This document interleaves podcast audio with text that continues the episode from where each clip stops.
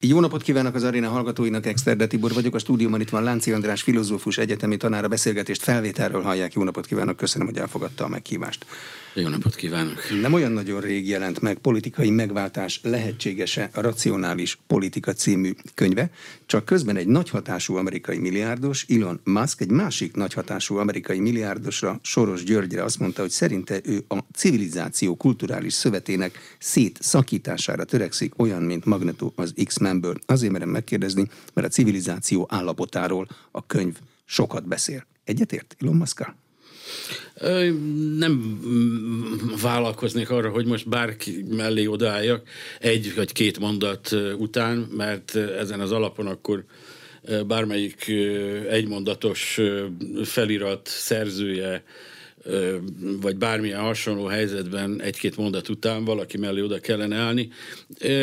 Nyilván kirajzolódik egy vélemény ebből, a pár mondatból is, de hogyha a civilizáció hívó szó, akkor ha innen indítunk, akkor az a helyzet, hogy a 90-es években egy azt a jóslatot kaptuk amerikai angol száz politika tudósoktól, hogy a civilizációk összecsapása fog bekövetkezni a jövőben, amire aztán eléggé rárímeltek a, a, az ikertornyok ledöntése és egyéb terrorcselekmények, meg egyáltalán háború Afganisztánban, Irakban, nem is egy, és itt tovább, mintha a kereszténység és az, az iszlám csapna össze, ami, ami után most pedig egy saját civilizációnkon belüli háború zajlik Oroszország és Ukrajna között.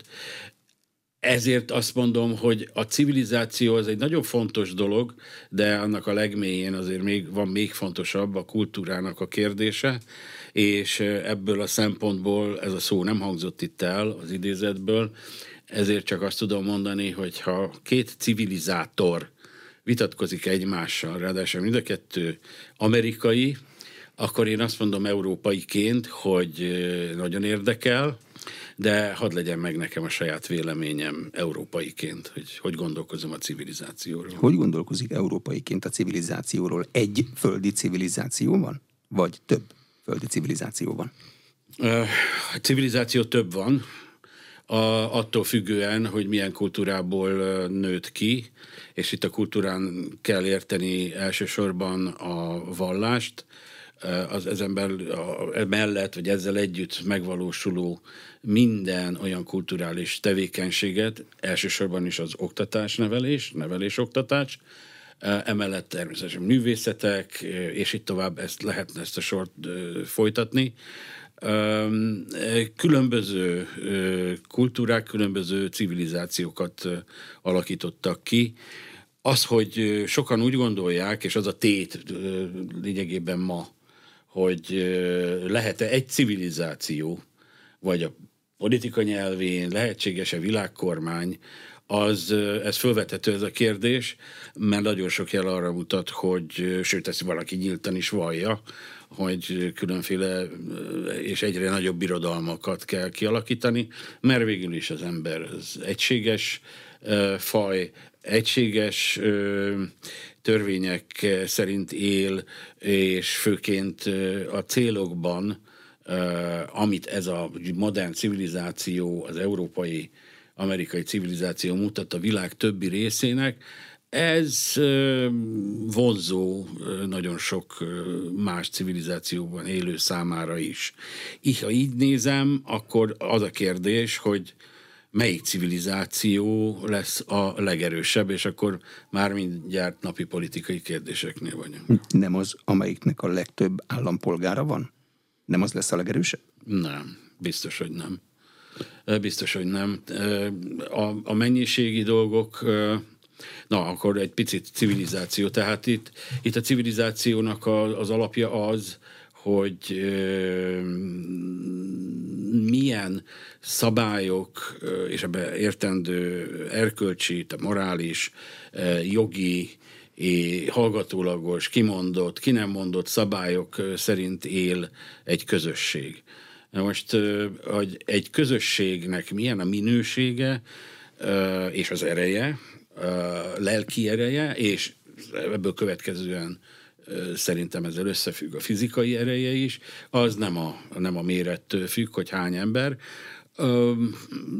Ha az számít, hogy ki mennyi ágyútölteléket tud idézőjelben produkálni, akkor úgy lehet, de hát ma már messze nem erről szól semmi hogy, hogy a mennyiség eldönteni a minőségi kérdéseket. Miről szól ma, vagy miről szólnak ma a folyamatok? Amikor én születtem, és az életem felét abban éltem, hogy voltak a világ proletáriai, akiknek egyesülniük kellett, és le kellett győzni a világ a kapitalistáit. Egyszerű volt. Mindenki tudta, hogy hova tartozhat, vagy hova mondják, hogy ő tartozik.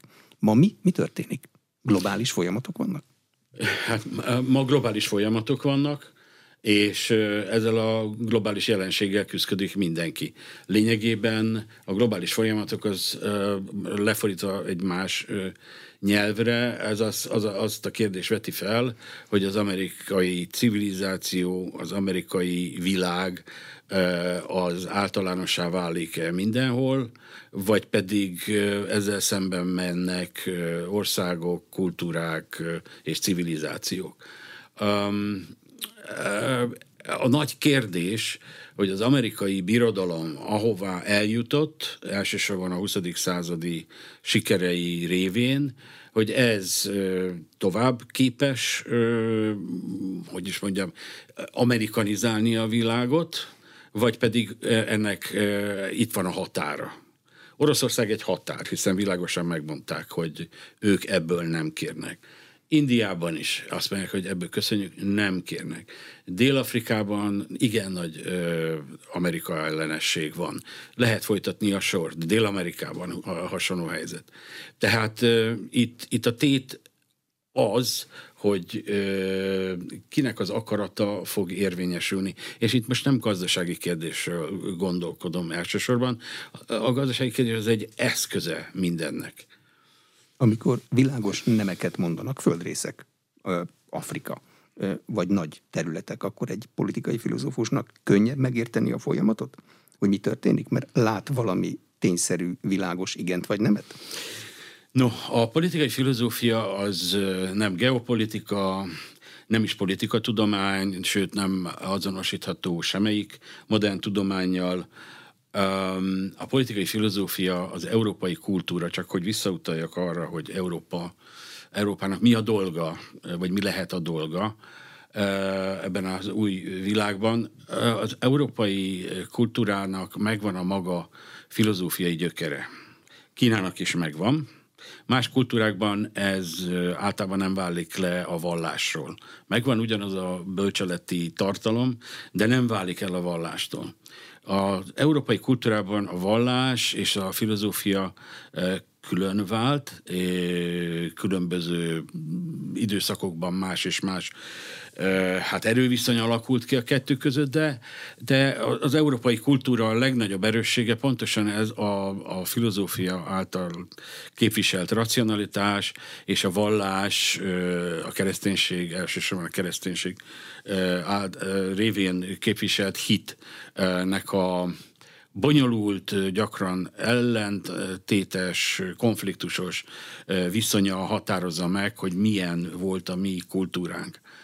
Most ez az, ami ennek egy, egy, egy lényeges szereplője volt, ezt úgy hívják, hogy Szokratész, aki felismerte azt a mi kultúránkban, hogy ahhoz, hogy bármit megértsünk, legyen az a különböző világ geopolitikai kérdések, gazdasági, vagy bármilyen kérdés, ami emberhez kötődik, azt valójában egyféleképpen tudjuk megközelíteni, ha el akarjuk kerülni a dogmatizmus vágyát, tehát az, hogy végső igazságokban hiszünk, vagy pedig a másikat, hogy olyan szkepszisbe menekülünk, hogy hát lehet, hogy így van, lehet, hogy nem, minden relatív, és, és a végtelenségig lehet ezt vinni. Ezt a két szélsőséget akarjuk elkerülni, és Szokratész ezt tette a módszerével, amivel gyakorlatilag az európai gondolkodás lényegét mutatta meg,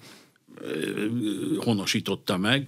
Azóta minden, ami a mi kultúránkban gondolkodással összefügg, az a szokratészi módszer, a szokratészi beszélgetés, és a leglényegesebb pont, hogy elmélyíteni a problémát. Nem, nincsenek végleges válaszaink, mert minden válasz ö, hiányos, viszont, hogy mi hogyan gondolkozunk, mennyire mély a gondolkodásunk, azt állandóan lehet ö, tovább és tovább hajtani, ami miatt ennek két előnye van. Egyrészt, hogy a filozófikus életmódot tekinti nagyon sok klasszikus filozófus, de modern filozófus is a legjobb életformának, de van egy másik, egy negatív, ami azt jelenti, hogy ha valaki állandóan mélyít, nem akar megállni sehol, mindig az, az, az gyakorlatilag megkérdőjelezi a közösségnek a, a, a közös, az, hogy ahogy él a közösség, és ezért a filozófus állandóan ki van téve a modernségben is az üldöztetésnek.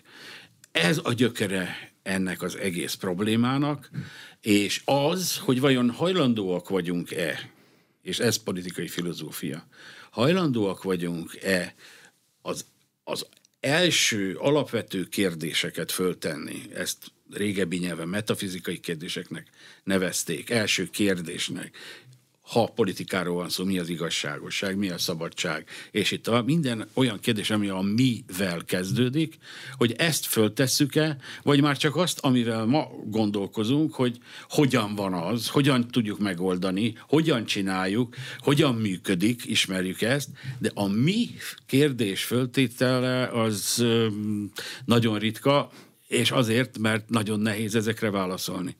De röviden és összefoglalva, az az, hogy, hogy egy politikai filozófus hogy reagál bármilyen kérdésre, az azt jelenti, hogy az első kérdést akarja föltenni, az eredeti okot keresi mindenben, tehát egy orosz-ukrán konfliktusban, csak a példa kedvéért mondom, hogy mindenki értse, e, nem elég az, hogy, hogy ez egyik megtámadta a másikat, mert ez, ez látszik, és főként, hogy ez alapján eldönteni, hogy, hogy kinek van igaza, ez így biztos, hogy kevés egy, egy filozófus számára.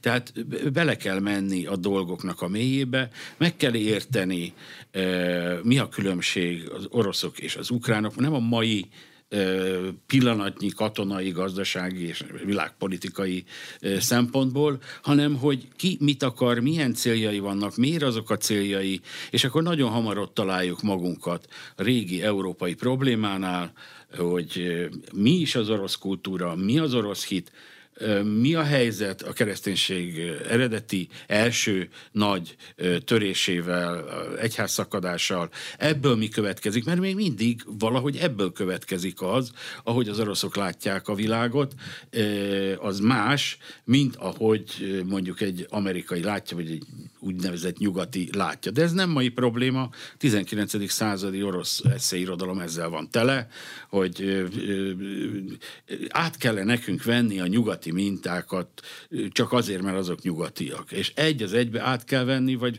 talán nem kell egy az egybe átvenni. Ezek a kérdések itt vannak, egyébként egész Kelet-Európára lényegében ez vonatkozik.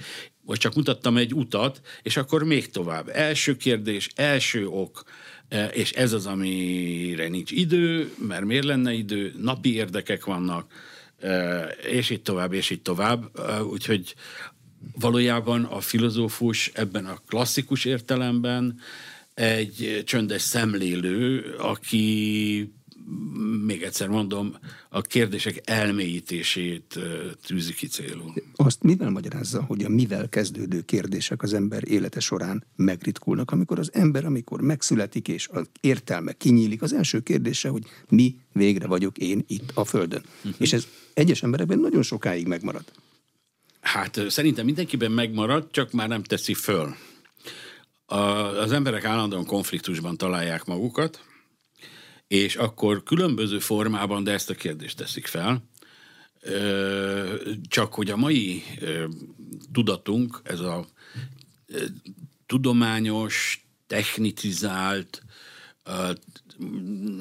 félek használni elkoptatott szavakat, de az a tempó, ahogy élünk, ez, ez így együtt, és a sikernek a mércéi, és itt, ami, ha ezeket összerakjuk, akkor, akkor valójában azt látjuk, hogy nem marad az embereknek ráérő idejük. Ez egy arisztotelészi fogalom, a ráérő idő, a szkólé, ebből van az iskola szó, ugye? Aki tanul, az csak azt tud tanulni, akinek erre van ideje, ráérő ideje van. Már ez az antikvitásban is így volt. Kinek van ráérő ideje? Aki szabad ember, aki nincs az napi szükségletek alá kényszerítve, de olyan mértékben, hogy már nem marad ráérő ideje. A trükk az, hogy a mai embernek sokkal több, én a ráérő időt használom, szokták szabadidőnek is fordítani, csak pont azért nem akarom ugyanúgy mondani, mert a szabadidőt azt ma úgy használjuk, hogy na, milyen sok szabadidő van, mire használjuk a szabadidőnket, és akkor sportolunk, és akkor ide megyünk, oda megyünk, utazunk, és szabadidő, szabadidő. De a ráérő idő, ha inkább ezt a fogalmat használjuk, az valójában a szabad emberhez méltó tevékenységeknek ad eh, teret, és ez pedig mai fogalmak szerint inkább műveltséget mondanám, művelődést, belső épülést, morális értelemben építkezést, minden olyat, amit az antikok szabadságnak gondoltak, és mit gondoltak ők szabadságnak? Hát azt, hogy önmagamat le tudom győzni, hogy a saját belső kényszereimet kordában tudom tartani. Van önkontrollom, ez már egy mai szó, tehát anakronisztikus, önuralmam van, mértékletesen tudok élni, és akkor vagyok szabad, hogyha ezt el tudom érni. A mai szabadságfogalom az teljesen más, az pont az ellenkezője, mert erre az antikra azt mondom, hogy az énnek a, a a, a észszerű korlátozásán alapszik, a mai pedig az én kiterjesztésén alapszik. Az egész modern európai morál filozófia, kezdve John Locke-tól, tehát David Hume át, Adam Smithig, a közgazdaságtan atyáig, és lehetne sorolni John Stuart Mill etikája, az utilitarista és nem, kanti etika, és így tovább, ezek végső soron az én kiterjesztését segítik elő, politikailag emberi jogoknak nevezzük, individuális emberi jogoknak, de ma már ott tartunk, hogy ugye bármiből szinte jogot lehet csinálni, ami vagy elfogadható, vagy nem, de a, a dolog lényege, hogy az egyén kiterjesztése zajlik, és ennek ezer formája van, és ennek a csúcs idézőjelben példánya, az a, az a narcisztikus egyéniség. És az a sok mérhetetlen uh, pszichiátriai, pszichológiai problémával küzdő honfitársunk és egyáltalán embertársunk, aki a modern világban nem, de egyszerűen az, az én uh, nincs a helyén, és ezért, ezért az egész kultúránkban itt, itt van az egyik legnagyobb probléma, ami az egyén helyét illeti. De ha jogot konstruálunk egy egyénnek, akkor azt minek a terhére, vagy minek a kárára konstruáljuk? A természet jog, vagy az épésszel átgondolható korábbi jogok kárára? Oda megy be egy új jog? Nem, nem, nem. Tehát az, hogy egy újabb és újabb jog van, az először is minden jog addig jog, amíg azt a többség nem ismeri el. Valójában az, hogy nekem ehhez jogom van, ez azt jelenti, hogy a közösségem többsége ezt elfogadja, helyesli, és, és ezért érvényesíteni lehet adott esetben. Jó, de a kezdetben küzdünk érte. Egy csomó hát, jogér a kezdetben háború van. Ez, ez, ez így van, ez így van, és aztán látjuk a különböző jog ö, ö, csoportosításokat, hogy, hogy hol tartunk ma már. Ma már gyakorlatilag bármilyen vágyból szinte jogot lehet formálni, bármilyen életformára rá lehet mondani, hogy nekem ehhez jogom van, hiszen én egy, egy, egy olyan egy énnel bírok, ami körbe van bástyázva már eddig is mindenféle joggal, de az én speciális esetemre azért nincsen még jog, és akkor arra is találjunk ki egy jogot. Na erre mondja sok, vagy van olyan szerző, én, én egyet idézek is a könyvemben, ami nekem nagyon rokon szemves volt, hogy az emberi jogok a, gyakorlatilag az utolsó utópia, mert ez így nem mehet végtelenségig, mert ez azt jelenti, hogy végül már csak az egyén van, és nincs közösség. Ami zajlik jelenleg a mi civilizációnkban, az európaiban, az a, az a közösségek teljes lebontása. Minél többet adunk az egyénnek, nyilván annál problematikusabb minden közösség, és az egyén azt hiszi, hogy ő gazdagszik, hogy egyre több lesz ezáltal, hogy ő, ő megteheti ezt is, megteheti azt is, de közben a, az, a, a mi civilizációnk embere hát e, e, egy, egyre magányosabb, drog, és itt a, és itt nem akarom folytatni, mindenki küzd valamilyen olyan problémával, ami egy, egy régi közösségekben így nem fordult elő. Lehet azt mondani, de akkor meg más problémák voltak. Persze, ez így van, csak az a kérdés, mindig az aránya kérdés, meddig hajtjuk az én kiterjesztését. Ha mindenki narcisztikus módon ott áll egy, egy víztükör előtt, és önmagát nézegeti, mint a klasszikus, ahonnan jön a, a, a, a metafora, akkor, akkor, akkor ez a mi civilizációnk, de a többi civilizáció nem ilyen. Jó, de a többi civilizációban megmarad a közösség. Első szintje legalábbis a család. Az ember egy társas lény. Valakivel együtt akar lenni. Hát nem a család az egyik legérdekesebb ebből a szempontból. Igen, a családnak más a státusza a különböző ö, civilizációkban, ezen belül a kultúrákban, más a, más a státusza.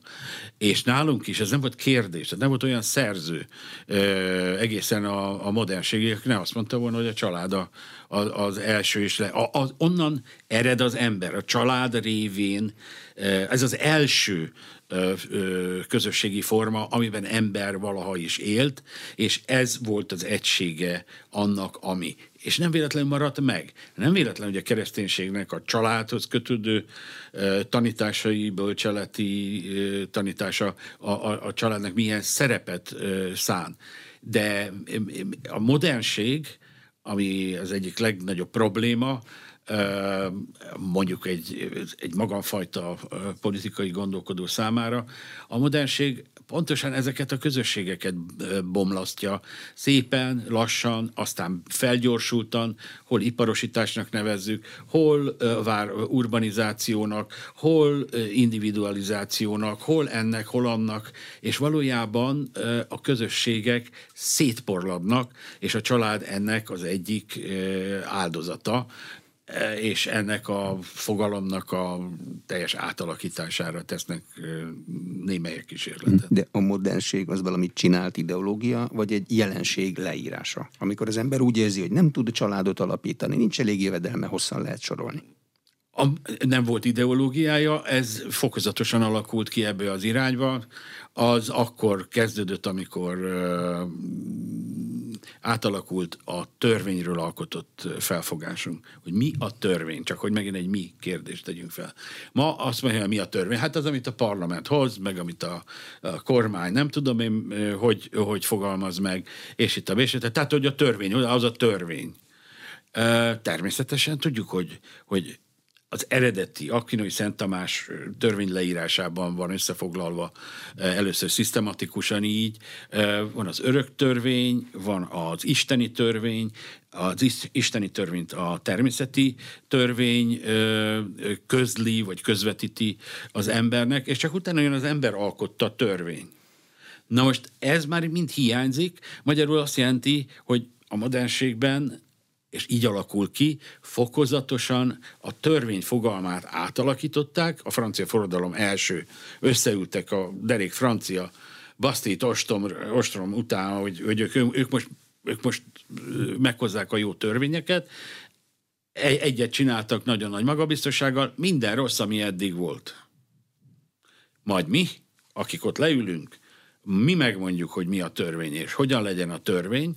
Lényegében ez zajlik a mai napig, ezzel viszont a törvény teljes relativizálása zajlik, és egyben a törvény relativizálásával az igazság fogalma is relativizálódik, nem, nem, tud, tehát nem lehet másképp, és akkor, hogy mennyire elbizonytalanodtunk ebben, az mutatja a törvényhozásoknak az eltérő volt az igazsághoz viszonyítva. Ugye nincs halálbüntetés, most mindenki ki mit gondol erről, de Európában nincs halálbüntetés.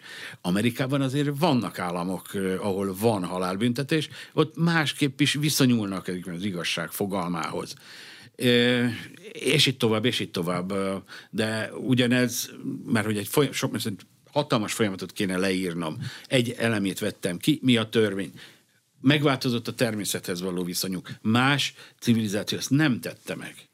Én a órákon néha föl szoktam tenni, ha úgy adódik. Miért az európai civilizáció uh, gyarmatosította a világot? És miért nem fordítva? Kína teljesen alkalmas lett volna arra, akár erőben. Soha nem tették ezt így, nem, nem emelték. Mert a természethez való viszonyunk másképp alakult itt Európában. A természet nem társ, nem a, a, a nagyobb valami, amiben élünk, hanem az, amit mi képesek vagyunk leigázni.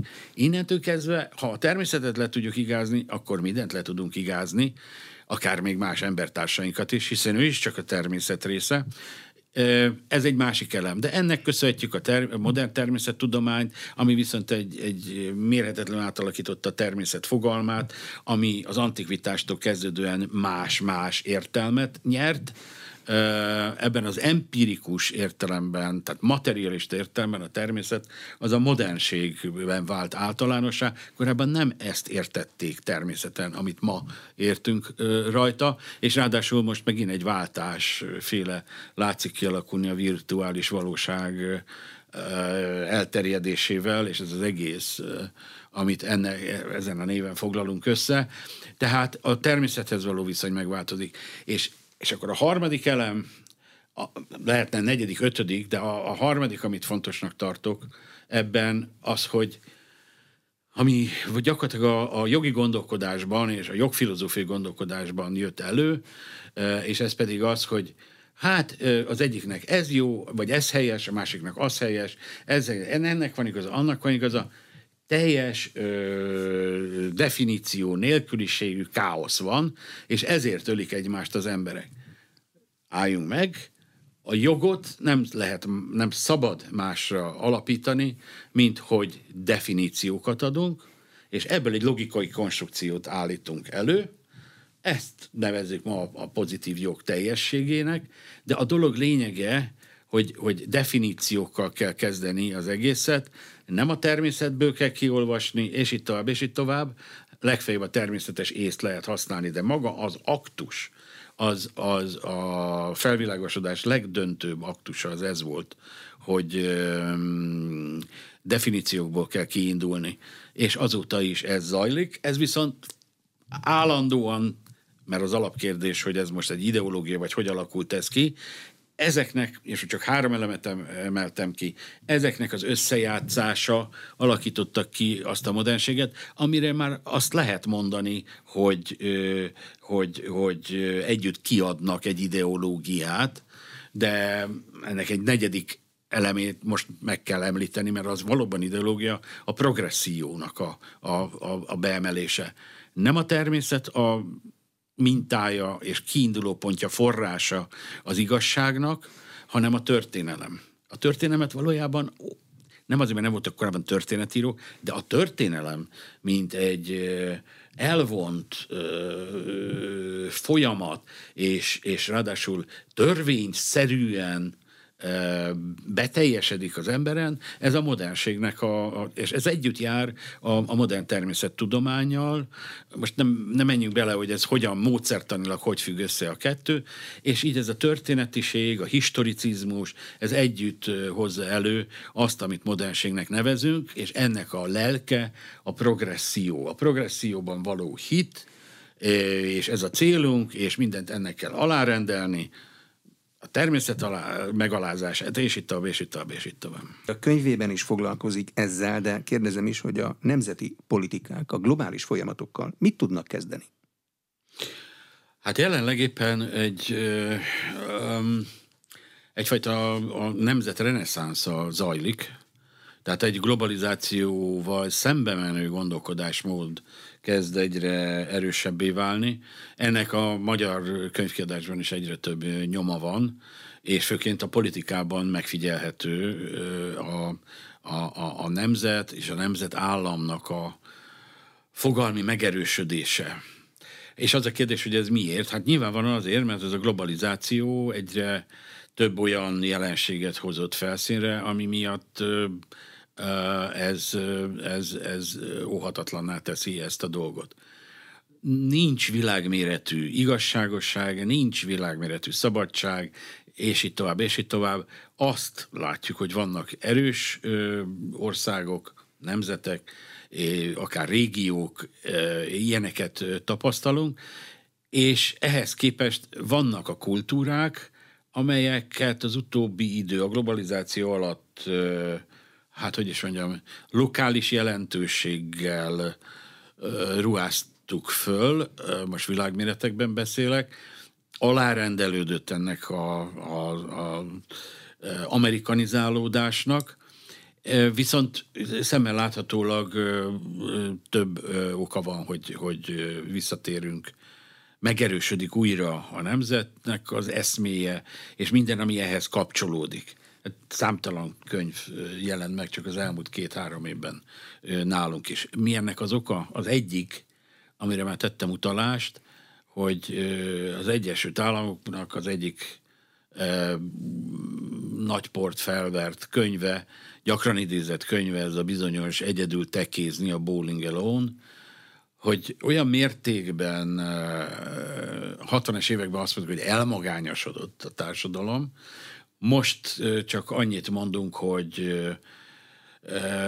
elidegenedett, elmagányosodott. Most inkább azt mondjuk, hogy a közösségek teljes hiánya jellemzi már a, az, az emberek életét, és ez olyan fajta segélykiáltásokban fejeződik ki, ami azt mondja, hogy ez így, ez így nem megy. Közösségeket kell építeni, újra kell gondolnunk, mélyítenünk az önmagunkra, mint emberre föltett kérdést, mert az, és akkor mondok még egy jelenséget, az egyének, mint mondtam, kiterjeszté, egyén kiterjesztése zajlik, ezen közben valójában elveszítik egyre nagyobb mértékben a privát szférájukat. Ma már az emberek önként és boldogan tesznek ki mindent a nyilvánosság elé, ami korábban még magánügy volt. Bármit fölteszik a közösségi média felületeire, beszámolnak olyan dolgokról, hogy az ember felsziszen, hogy, de ez idáig még egy jó kis bulvár alapanyag, de valójában arról van szó, hogy az egyénnek gyakorlatilag alig marad bármilyen is ebből azt következik, mintha közösségi lényé válna, de valójában nem, hanem egy dezorientált, ö, ö, érzelmileg és, és gondolkodásában is egy megrendült ö, ö, embert látunk, aki hitvesztésben van, hiszen azt már elvettük az embertől, hogy, hogy a hitnek az, az, az, az egy fontos dolog, minden, ami régi kulturális és művelődéshez köthető, ebbe tartozik a filozófia is, ezek már ilyen nevetséges dolgok, ezekre nincs szükség, mert minden technológiával meg tudunk oldani. Csak hogy egyet nem tudunk megoldani, hogy az emberi életnek mitől van értelme. És tehát egy ember vagy fölteszi, vagy nem. Ha fölteszi, akkor az már egy jó ö, helyzet, mert akkor valami választ is keres rá tehát kutatni fog, érzékeny lesz bizonyos olyan jelenségekre is esetleg, amire addig nem, de aki nem teszi föl, az valójában minden külső segítség nélkül marad, nincs Isten, akiben higgyen, nincs olyan objektív, bölcseleti rendszer, vagy, vagy egyszerűen csak ajánlat, amihez kapcsolódni tudna, és akkor marad az, hogyha a fáj a ballábam, akkor megyek az ortopédhoz, ha leégett a hátam, akkor megyek a bőrgyógyászhoz, és, és így darabonként akarjuk meggyógyítani a saját testünket és lelkünket, holott szemléletváltásra volna szükség, valahogy egyben egészben kellene látni önmagunkat, és ez egy nagyon erős intellektuális feladat, de minden szabad ember számára ez szinte kötelesség is. Nem, nincs más lehetőségünk. De nem pótolja a politika a vallásba vetett hitünket? Hát, hát politikai táborok ez a cí- Ezért ez a címe, de hogy igen, a politika ebbe benyomult, ebbe a résbe, és ez már nem is rés, mert amikor azt mondtam, hogy a, a jogot valójában definitívé kell tenni, hogy jól lehessen használni, ugyanakkor jelent meg a, a társadalmi szerződésnek a, a politikai eszméje a 17. század különböző szerzőinél és 18. században, és ez akkor azt írják különböző nagyon okos Thomas Hobbes és a többi leírásban, hogy társadalmi szerződése van szükség ahhoz, hogy igazságosabb társadalmakat tudjunk létrehozni. Ezzel viszont azt is kimondtuk, hogy az ember, az ember felelős a saját sorsáért, hogy itt tehát nem kell vallásra nézni, nem kell filozófiára nézni igazából. Egyes, egyedül az egymás közti megállapodás dolga, hogy hogyan akarjuk, akarjuk az életünket élni. Ez nagyon jól hangzik, és ez teljesen pozitív volt az ő megközelítésekből, de hát van ennek egy hozadéka, és ez pedig az, hogy ezáltal gyakorlatilag annak a lehetőségét teremtettük meg, hogy minden politikaivá válik állandóan halljuk a, a hétköznapi panaszt, hogy na, a politika ide is betette a lábát, meg oda is betette a lábát. Erre csak azt tudom mondani, hogy ezt mi akartuk. Ezt, ezt az európai kultúra akarta. Ez volt a legjobb megoldás azokra a problémákra, amikor akkor a vallásháborúk után polgárháború, az angol polgárháború, tehát nem lehet másképp megérteni Thomas Hobbes, csak a, a, a, az angol polgárháború, előterében, azra, azra nem számoltak egész pontosan, Russzó már számol, mert ő már, már mondja, hogy, hogy nagyszerű ez a szabadság, amit létrehozunk így, társadalmi szerződéssel, de valójában verjük szét a közösségeket, és az egyénre fókuszálódik az egész. Érdemes megnézni Russzónak az Emil című nevelési, filozófiai művét, ahol lépten nyomon visszatér erre a problémára, és igen aggódóan beszél arról, hogy így végül is az egyén, tehát az, az egoizmus, az, az önzőség és az egyénnek a, a, a túldimenzionálása fog bekövetkezni, amit politikai eszközökkel kell valahogyan kezelni. Most a politika mindenre is vállalkozik, sőt ma már ugye tudjuk, büszkén szoktuk mondani, hogy hogy, hogy jóléti állam, és stb. stb. De a közös pont az valójában az, hogy mi szeretjük a nagyon kiterjedt államot, az állam bármibe beleszólhat, sőt akarjuk, hogy beleszóljon. Gondoskodó állam, a gondoskodó, állambácsi. Az állambácsi, akkor ilyen ö, járadékot kapok meg, olyan ö, nem tudom én milyen jövedelemben részesülök, gondoljunk abba bele, ezt is szerettem összehasonlításképpen mondani, hogy val az antikvitásban, de még a középkorban is, a, a gazdaság, a gazdasági tevékenykedés, hogy, hogy hogy tartom fenn az életemet, az magánügy volt.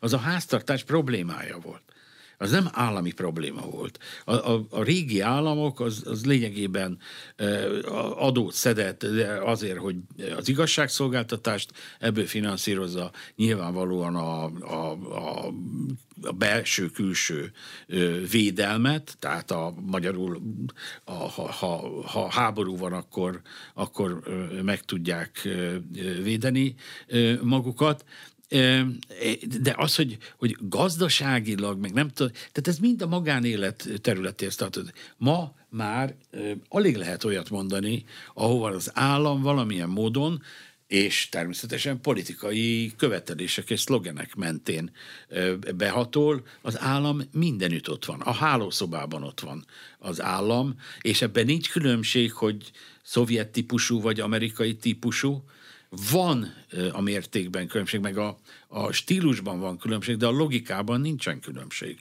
És ez a, ez a helyzet most jelen pillanatban. Egy, egy kiürített privát szféra, és egy teljesen túlméretezett politikai világ, igen, Ha, ha nem hiszek, attól még megváltásra szükségem van, és ezt a politikától várom el. Hm. Hogy születnek a politikai ideológiák? Felismerik az igényt, rátervezik a politikusok a mondani valót, kigondolnak valami jót, mert járatosak a politikai filozófiában, sokat gondolkodnak, és megpróbálják arra formálni a társadalmat. Megnézik, hogy mit akar az ország gazdasága, és ahhoz igazítják az ideológiát. Szóval mi ennek a természetrajza? No, hát egyrészt a politikai filozófia, a, azt írom is, az, az ideológia áldozatává vált. Tehát a kettő közti határvonalat nagyon gyakran nehéz meghúzni, nagyon tudatosan kell valakinek beszélnie, írnia, gondolkodnia, hogy a kettőt külön lehessen választani. De a, a dolog lényege, hogy ma ideológiákról ö, szoktunk beszélni, és politikai filozófiáról nem nagyon szoktunk beszélni. Ezt már tényleg csak néhány filozófusnak, meg politikával foglalkozó embernek mondhat valamit, ezzel szemben a ideológiák azok mérhetetlen mennyiségben állnak elő, és a kettő közti különbséget egyszerűen úgy tudom megfogalmazni, a filozófia mindig az egészre irányul, egy ideológia mindig valamilyen részre irányul. Valamilyen felismerésre irányul. Mert szerintem a, a legfőbb probléma a nagymérvű szegénység. Akkor erre fókuszál, és erre kialakít valamilyen ö, ö, nézetsort, előkelőben eszmerendszert, amit azután valamilyen izmusnak majd, hogyha eléggé alakulgat, akkor az izmusra is szert tehet, mint megnevezés. Ez a 19. századnak volt a, a nagy időszaka, amikor ideológiák keletkeztek, de mindig valamilyen rész problémából nőttek ki, és ott is maradtak, bár mindig azt állítják, a mai napig, hogy ők az egészet akarják javítani, és az egészre irányul az egész. A marxizmus, ezt ki is mondja. Hát a marxizmus az, az igen, és hát ugye az, hogy, hogy erről már beszéltünk korábban, hogy a marxizmus milyen egyszerű tételekkel magyarázta meg az embereknek, hogy milyen is a világ, és hol van a te helyed benne, hogy vannak kizsákmányolók, és kizsákmányoltak. Hogy a vallás, ez a nép ópiuma, hogy, és akkor csupa ilyen egyszerű. A marxizmus egyik legnagyobb bűne kulturális értelemben a bonyolult intellektuális feladatok és intellektuális folyamatoknak a a végtelen leegyszerűsítésében van. Erre ma is van igény. Mindig van igény. De kérdés, hogy hova igazítjuk ezt a dolgot. Van igény, igen. Nagyjából, tehát amikor populizmusról beszélnek, akkor, akkor tulajdonképpen valami ilyesmiről van szó. Csak az a helyzet, hogy ez nem jobb vagy baloldali probléma, ez a modernség problémája, hogy miért is van szükség erre. Hogy mi? Hát azért, mert hiszen, és akkor itt van a modernségnek egy másik nagy vívmánya az egyenlőségnek az abszolutizálása. Arisztotelész is ír az egyenlőségről, de azt nem írja, hogy az emberek, már mint egy jó dologról, de azt nem írja, hogy az emberek minden tekintetben egyenlőek. Ma viszont úgy gondolják sokan, hogy minden tekintetben egyenlőek vagyunk. És ebből aztán adódik az, hogy a, ha minden egyenlő a gazdasági életben, a kiegyenlítődés folyik, akkor ez már néhány konzervatív gondolkodónak már régen kimondta, feltűnt, szokták idézgetni névvel, név nélkül, hogy valójában aki gazdasági egyenlősítésre törekszik, az valójában a szegénységben fogja egyesíteni az embereket. Tehát az ideológiának az egyik legnagyobb erénye az, hogy ha, ha olyan, de olyannak kell lennie, ha sikeres akar lenni, hogy az bárki megértse, az bárkihez szóljon. De megkérdezem, a szellemi dolgok, azok valóban ilyen egyszerűek? Valóban meg lehet érteni bármilyen klasszikus irodalmi művet, vagy egy művészeti alkotást, bármilyen műveltségi alap hiányában, vagy, vagy, vagy valamilyen szintet el nem érve? Nyilvánvalóan nem lehet. De a politikai gondolatoknak is ugyanez a, a, a, a dolguk és sorsuk. Ha nem áldozunk a, erre rá ö, időt, egyénileg is és közösségben is, akkor, akkor valójában csak maradnak a leegyszerűsítések, és hát az az igazság, modern demokrácia mindenféle arisztokratizmus nélkül, mert a demokráciának is szüksége van arisztokratikus vonásokra. Ha ezek nincsenek, akkor az valami falanszter társadalom, valami olyasmi, amiben, amiben nem jó élni, és főként kilátástalan. De egy demokráciának nyilván az, ami választott tisztségviselőket ad, annak a kiválóság alapján, az alkalmasság alapján van szüksége arisztokráciára? Vagy születés alapján? Számtalan rendezőelv lehet. Ugye a születés elv alapján kiválasztódást ezt elvetette a modernség, de hát ettől még lehet egy arisztokratikus származású emberből akár vezető, és vannak is azért ilyenek, de, de nincs benne automatizmus. Az legnagyobb probléma, hogy hogyan állítódjon elő ez a, én arisztokráciának szeretem nevezni, a mai nyelv az elitnek nevezi, mert az arisztokráciában valami rosszat ért bele, az elitbe is sokan rosszat értenek, sok rosszat értenek bele, de azt még szokták érteni, hogy egy ország nem lehet meg elit nélkül, és ehhez megfelelő egyetemi képzés kell, egy kiemelt egyetemi hálónak kell lenni, ami minden jelentősebb országban ez rendelkezésre áll. Mellesleg mi most kínlódunk Magyarországon ezzel, hogy hogy ezt tényleg meghonosítsuk, hogy melyek azok az egyetemek, amelyek képesek ö, használják ezt a szót, elitet nevelni. Elitképzés vagy tömegképzés? Hát ugye igen, ez leegyszerűsítve így néz ki, ez, ez, ez így van, de egyébként, hát igen, a tömegképzés a tömegképzés, az egyetemi tömegképzés, amit kitűzött a, az Európai Unió is, hogy 40%-a egy, egy, egy adott korosztálynak, vagy 50%-a diplomával rendelkezzen, ez valójában az egyetemi eszme és az egyetemi, bocsánat, az emberi képesség és az egyetem hivatásának a teljes figyelembe nem vételén alapulhat, mert az a helyzet, hogy nem vagyunk mindannyian alkalmasak ugyanolyan intellektuális tevékenységre. Ez nem azt jelenti, hogy az egyik az rossz, a másik meg jó, hanem tudomásul kell venni az én felfogásom szerint, hogy ezek a természetes különbségek megvannak. Ha pedig megvannak, és mondok egy példát, az, hogy milyen, kivezeti az országot, hát, hogy mondjuk egy olyan elnök, aki küzd a szenilitással, aki nem mindig tudja, hogy miről beszél és hol van, hogy ez is rendben van, ezt nem tudom, hogy mondjuk a sportpályán, ahol ugye mondjuk a 100 méteres sprintben kiáll a legfelkészültebb jamaikai, most mondtam valamit, meg amerikai futó, és egyébként odaállítjuk az edzetlen, kicsit elhízott, kicsit ilyen vagy olyan. Hát nyilvánvalóan ilyet senki nem állít oda. Na most az élet minden területén megvan ez a, ez, hogy a, a legkiválóbbaknak kellene e, előtérbe kerülni, ahhoz, hogy ez, hogy jól menjenek a dolgok. Erkölcsösséget beleszámítjuk abba, hogy ki a legkiválóbb, csak hogy egy másik Igen, elnök bele. Én, én, én be, tehát lehet valaki nagyon hatékony, nagyon hasznos, sikeres, de a helyzet az, lehet valaki nagyon nagy tudós, de a kiinduló pont az, hogy minden egyes tudás darabkának morális következménye is vannak. Ezen a tudós vagy tisztában van, vagy nem, vagy tisztában akar lenni, vagy nem, de, de morális azért, mert bármit teszünk, a saját életünkben is, az másik emberre is kihatással van. A morál minden pillanatban keletkezik.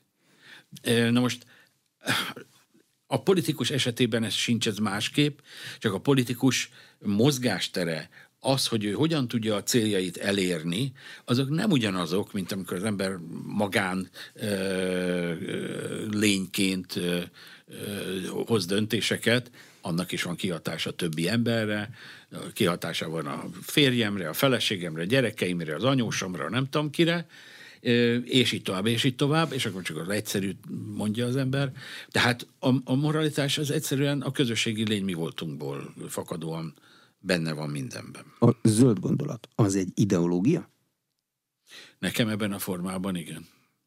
Tudnélik, nem megy el, az én, hát tudom, hogy sokféle van, meg tudom, hogy nagyon sok nagyszerű gondolkodó is van emögött, vagy, vagy előfordulhatnak, de ahogy politikailag ez megjelenik, ez nem jut el számomra az, az, az első kérdésekig, és ez pedig az a, mondom, van, aki eljut, de, de, az egész nem, e, az, hogy az európai kultúra, modern kultúra min alapszik és civilizáció min alapszik? Az a természet legyőzésén alapszik. Attól, hogy én, én nem tudom, én kétszer vagy háromszor is felhasználom ugyanazt a műanyag palackot, az egy nagyszerű dolog, de az egésznek az elvi alapjain nem változtat semmit. Lehet itt, hogy majd az energia termelés az, az napenergia, meg szél, meg nem tudom milyen energia, és, és itt, és itt tovább. Csak az a baj, hogy ahol vízenergiát akarnak, ott nem lesz már víz a napot akarnak, de tényleg, tényleg lesz annyi nap, és úgy, és, és nem tudom én, micsoda.